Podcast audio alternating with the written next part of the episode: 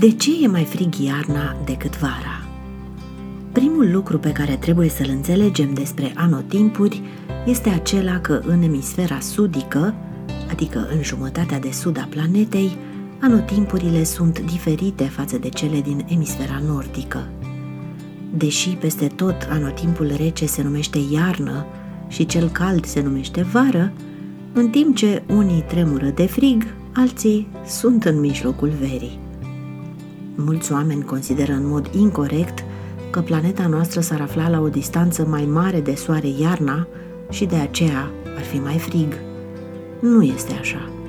Dacă anotimpurile ar fi determinate de distanța față de soare, atunci în emisfera sudică și în cea nordică ar fi mereu același anotimp. Existența anotimpurilor depinde de înclinația Pământului pe axa sa.